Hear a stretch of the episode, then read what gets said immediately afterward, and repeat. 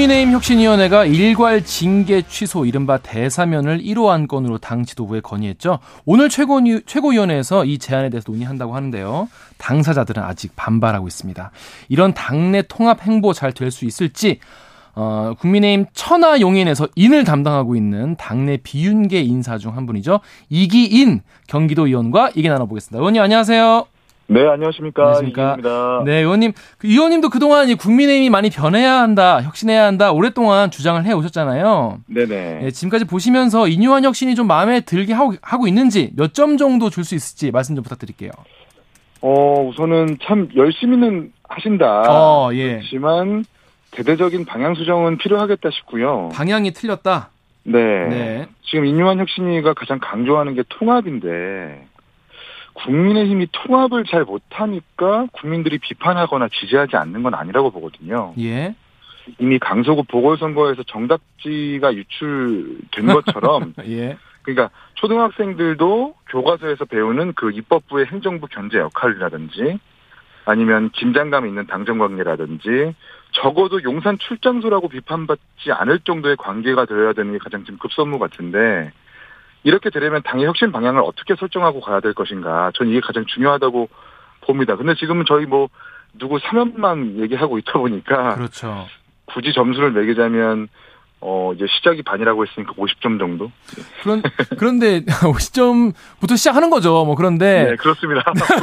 못 주겠어요. 네. 근데 인유한 위원장은 이제 자꾸 여기저기서 이제 네. 이준석 전 대표도 그렇고, 사실 대통령이 뭔가 좀 달라져야 되지 않겠냐. 또 수직적 당정 관계 자꾸 지적을 하니까, 인유한 위원장은, 대통령에게 이래라 저래라 하는 거는 월권이지 않겠냐라고 선을 그었어요.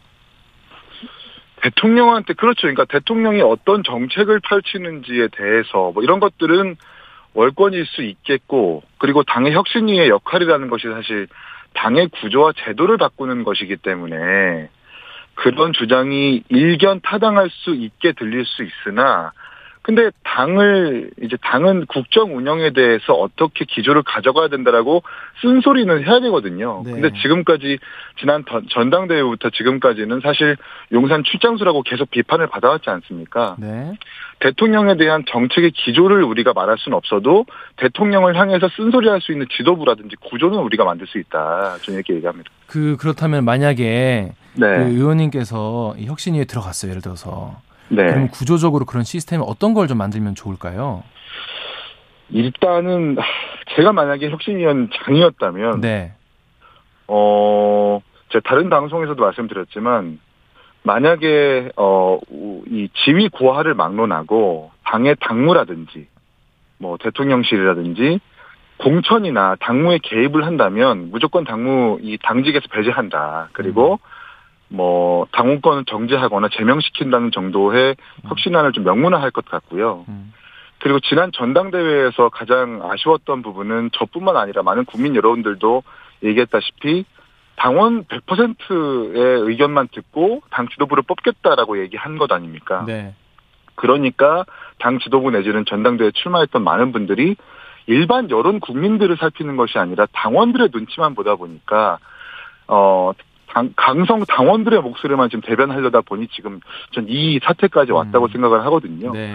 전당대회에 있어가지고 구조적으로 당원 100%가 아니라 이제는 정말 정치에 관여되어 있지 않더라도 일반 국민, 일반 시민들의 여론을 더 많이 수렴하는 것. 전 이것을 가장 좀 급선무로 제도적으로 고칠 것 같습니다. 알겠습니다. 그런데 일단 혁신이 1호 안건은 징계자 대사면이었어요. 그래서 이준석 네. 전 대표나 홍준표 시장도 굉장히 반발을 많이 했는데 이 오늘 결정하긴 할 텐데 징계가 또 이 혁신안이 받아들여질지도 궁금하고 이게 만약 받아들여진다면 이게 어떻게 또 당사자들에게 영향을 미칠지도 궁금한데요. 저는 일단 지금 이 대사면 얘기하면서 이준석, 홍준표, 김재원, 하다못해 태영호까지 잠깐 거론됐었는데 맞아요. 이 사람들을 전 동일선상에 놓고 똑같이 대사면 하겠다는 건 매우 잘못된 거라고 좀 주장합니다. 질이 다르다. 그렇죠. 네. 홍준표 시장 같은 경우에는 수해 때 골프 쳐서 문제가 됐었었고 김재원 최고 같은 경우에는 정광훈 목사 앞에서 했었던 그 망언들 때문에 징계를 받았고 그리고 태영호 의원도 망발 때문에 징계를 받았는데 이들과 이준석 대표가 받았던 징계는 완전히 결이 다르거든요. 양두구육 사자성으로 징계받고 본인한테 제기된 성비 의혹도 깨끗하게 무혐의 받았다는 말이죠. 이준석의 징계는 잘못이 있어서가 아니라 제가 생각했을 때는 정치적 모함에 의한 의도적 추락이었다고 보기 때문에 혁신위의 사면이 아니라 지도부가 스스로 윤리위에 건의해가지고 징계 취소 내지는 사과까지 해야 될 문제라고 생각을 합니다. 네. 적어도 이런 식으로 이렇게 4명을 같이 뭉뚱그려가지고 사면하는 것은 관둬야 된다. 일단 전 그것부터 해야 된다고 생각을 합니다. 그러다 보니까 이준석 대표가 굉장히 불쾌감을 크게 드러냈어요. 그래서 여러 경로로 지금 뭐 인유한 위원장이 그래서 유승민 대표를 만났지만 이준석 전 대표는 아직 만나지 못했다. 뭔가 내가 여러 가지 접촉을 했지만 마음의 문이 많이 닫혀있다라고 하는데 이준석 전 대표가 뭔가 그래도 마음의 문을 열고 혁신위에 뭔가 도움을 주고 조언을 주려면은 당 지도부가 어떤 좀 조치를 해야 될까요? 뭐 현금 거래 뭐 이런 얘기도 나오던데 어떤 성의 있는 조치가 필요할까요? 저는 이준석의 마음의 문은 애초부터 닫혀있지도 않았던 것 같고요. 닫혀있지도 않다. 네, 방금 말씀드렸던 이준석 징계 취소 내지는 이런 조치들을 하지 않을 거라면 여기에 이 지도부가 힘을 쓸 것이 아니라 차라리 그냥 점점 마음의 문을 닫고 있는 유권자들의 마음의 문이나 여는 것에 주력하는 게 낫다. 이준석 대표가 지난번에 기자회견에서 말했지 않았습니까? 최상병의 억울함이라든지 또 당이든 대통령이든 이념 논쟁의 매몰 이제 그만하고 국정 운영 기조 바꾸라. 그리고 당 지도부는 제발 좀 제 할 일을 해라. 그러니까 저는 이준석이 꼴 보기 싫으면 그냥 냅두고 지도부로서 국정 운영에 대한 올바른 견인이라도 빨리 잘 해야 되는 것이 맞다고 봅니다. 그건 저는 그게 당 지도부가 해야 될 행동 같아요. 국민의 마음을 열려고 노력하는 게 더 먼저다 이런 말씀인 것 같고요. 자, 두 번째 2호 혁신안 논의도 지금 이제 한다고 해요. 어제도 아마 아젠다 회의를 했다고 하셨는데 뭐 국회의원 특권 내려놓기, 뭐 3선 이상 출마 금지. 사실 국민들 입장에서 많이 좀 들어본 얘기이기도 한데 이런 방안이 나온 거에 대해서 특히 이 처음에는 낙동강 벨트 얘기했다가 영남 스타 이야기 나왔다가 3선 이상 얘기까지 나왔어요. 어떻게 좀 보십니까? 그러니까 굉장히 듣기는 좋죠. 네. 아주 희생을 하는 좋은 말 같고. 그런데 저는 그러니까 많은 정치인들이 영남권의 중진들이 수도권 나가가지고 험지로 희생해야 되고 이런 얘기를 하는데 전 여기서 이렇게 말씀드리고 싶어요. 수도권 국민들의 의사는 반영이 된 이야기입니까? 이거 너무 과거에 썼던 여의도 정치 문법이라고 저는 생각을 하거든요. 여의도 스타일이다. 그렇잖아요. 이제 그런 중진 차출론 내지는 중진 희생론은 유행이 지났습니다. 실제로 지금 경기도 수도권 국민들이 그러니까 경남에 있는 국회의원을 성남에 갖다 놨을 때 과연 성남에 있는 시민들이 좋아할 거냐는 말이죠. 그 의원님 그 현지의 그 좀 반응 같은 거 좀 들어 보였어요? 그 시민들 말씀. 그러니까 반응이 없습니다. 왜 없죠? 아니, 이렇게 반응이 없죠. 아니 그래? 뭐 TK에 있는 국회의원이 성남에 온데 이 정도의 의문도 없고. 그게 뭔지도 모르고 차라리 전 혁신을 하려고 했다면 진짜 삼선 내지는 중진 의원들이 전부 다 불출마를 하라. 그리고 그걸 혁신위에서 이끌어서 불출마를 하는 것이 아니라 스스로 불출마를 해서 감동을 만들어라. 이 정도가 된다면 진짜 국민들한테 와닿을 수 있는 혁신안이라고 볼 것이지 경남에 있는 사람들을 TK에 있는 사람들을 성남에 갖다 놓고 중진들을 수도권에 갖다 놓는 것은 이미 유행 지났고 그거는 너무 과거의 여의도 정치 문법이다. 저는 이렇게 평가합니다. 그럼 예를 들어서 그거는 뭐 뺀다고 하더라도 3선 이상은 다른 데 나가서 출마해라. 요건 좀 어떻게 보세요? 지난번에 김영호 비대위원장이었나요? 공천관리위원장이었나요? 이혜훈 의원이라든지 광주에 우리 당의 국회의원들, 중진 의원들을 한번 그렇게 배치해봤잖아요. 근데 그때 다 떨어지지 않았습니까? 오히려 비판만 듣고. 그건 이제 정말 수도권 내지는 국민들의 의사가 전혀 반영되어 있지 않은 정치인들만의 방구석 논쟁이라고 저는 생각을 하기 때문에 아예 그럴 거면 희생을 얘기할 거면 불출마를 하시라. 그리고 중진 의원들이 있는 그곳에 좋은 싸게 날 수 있도록 좋은 인재를 등용해가지고 넣어라. 전 그게 차라리 맞다고 생각합니다. 그렇습니다. 자, 그리고 경기도에서 굉장히 좀 관심 있는 주제일 것 같은데 지금 국민의힘이 당론으로 추진하기로 한 김포 서울 편입 이거 방안에 대해서 경기도 일단 분위기는 어떻습니까? 이 지역 분위기는? 경기도 전체 분위기를 제가 다 그럴 수 없겠죠. 들으신 바가 있다면. 그러니까 벌써부터 경기 북부의 일부 지자체 그리고 경기 남부의 일부 지자체 특히 제가 속한 성남도 그렇고 그럼 우리도 서울로 편입시켜줘 하는 약간 약간 경쟁적인 여론이 조성되고 있긴 한 것 같기는 합니다. 아, 이게 그러니까 그 도시마다 조금씩 다 그러면 우리도 이런 분위기가 되고 있다는 말씀이죠. 그렇죠. 거죠? 당장 고향에 있는 우리 김정혁 비대위원 출신 비대위원도 페이스북에다 올리지 않았습니까? 그러면 고향도 서울에 편입시켜줘라고 해가지고 과연 좀 이게 맞나? 그래서 뭐 지자체마다 약간 좀 우리도 서울로 가겠다고 한다는 경쟁적 여론이 속속 좀 나오고 있다. 근데 그러면 이게 아무래도 그런 분들이 지역 주민들의 좀 열망을 좀 대변하시는 분들이라고 볼 수 있으니까 네. 이게 결국에는 얼마 남지 않은 총선에서 그래도 국민의힘에 좀 도움이 될 수도 있을 수도 있겠네요. 어떻게 보시나요? 총선의 영향은? 저는 별로 도움은 안 될 것 같아요. 아 그래요? 어떤 이유에서 그렇죠? 보수 정부가 과거부터 늘 이제 경기도랑 서울의 통합론은 선거 때마다 갖고 나왔던 카드거든요. 그렇죠. 김문수 지사도 대수도로지라고 해가지고 경기, 인천, 서울을 하나의 광역도시로 묶자라는 제안을 했었었고 남경필 도지사도 그 선거 중에 기억하실지 모르겠지만 제가 뭐 경기도를 포기하겠습니다라고 해가지고 광역서울도라고 해서 네. 경기도와 서울의 편입 내지는 이 행정구역 통합 수준의 공약을 들고 나왔는데 그게 잘 먹히진 않았습니다. 그 이유가 전 지금 경기가 서울이 되든 간에 서울이 경기가 되든 간에 그건 정치인 위주의 논쟁이고 표를 줄 유권자들은 먹고 살 걱정들을 더 많이 한다는 거죠. 근데 먹고 살 걱정에서 이게 사실 이제 뭐 집값이나 이런 이슈도 연결돼 있는 문제니까 좀 길게 보시는 분들 같은 경우에는 이런 게 그렇다면 내가 여기에 힘을 실어줘야 되지 않을까 이렇게 생각하시는 분도 계실 것 같긴 해요. 수도권에서. 그러니까 막 그렇다고 한다면 진짜 뭐 김포 그러니까 김포의 사례만 보더라도 네. 사실 전 좀 부정적으로밖에 볼 수가 없는 것이 이게 좀 실질적으로 어떤 효과가 발생할 것인가를 좀 들여다봐야 될 것 같은데 김포가 이제 판교처럼 대규모 산단이 있는 것도 아닐 뿐더러 네.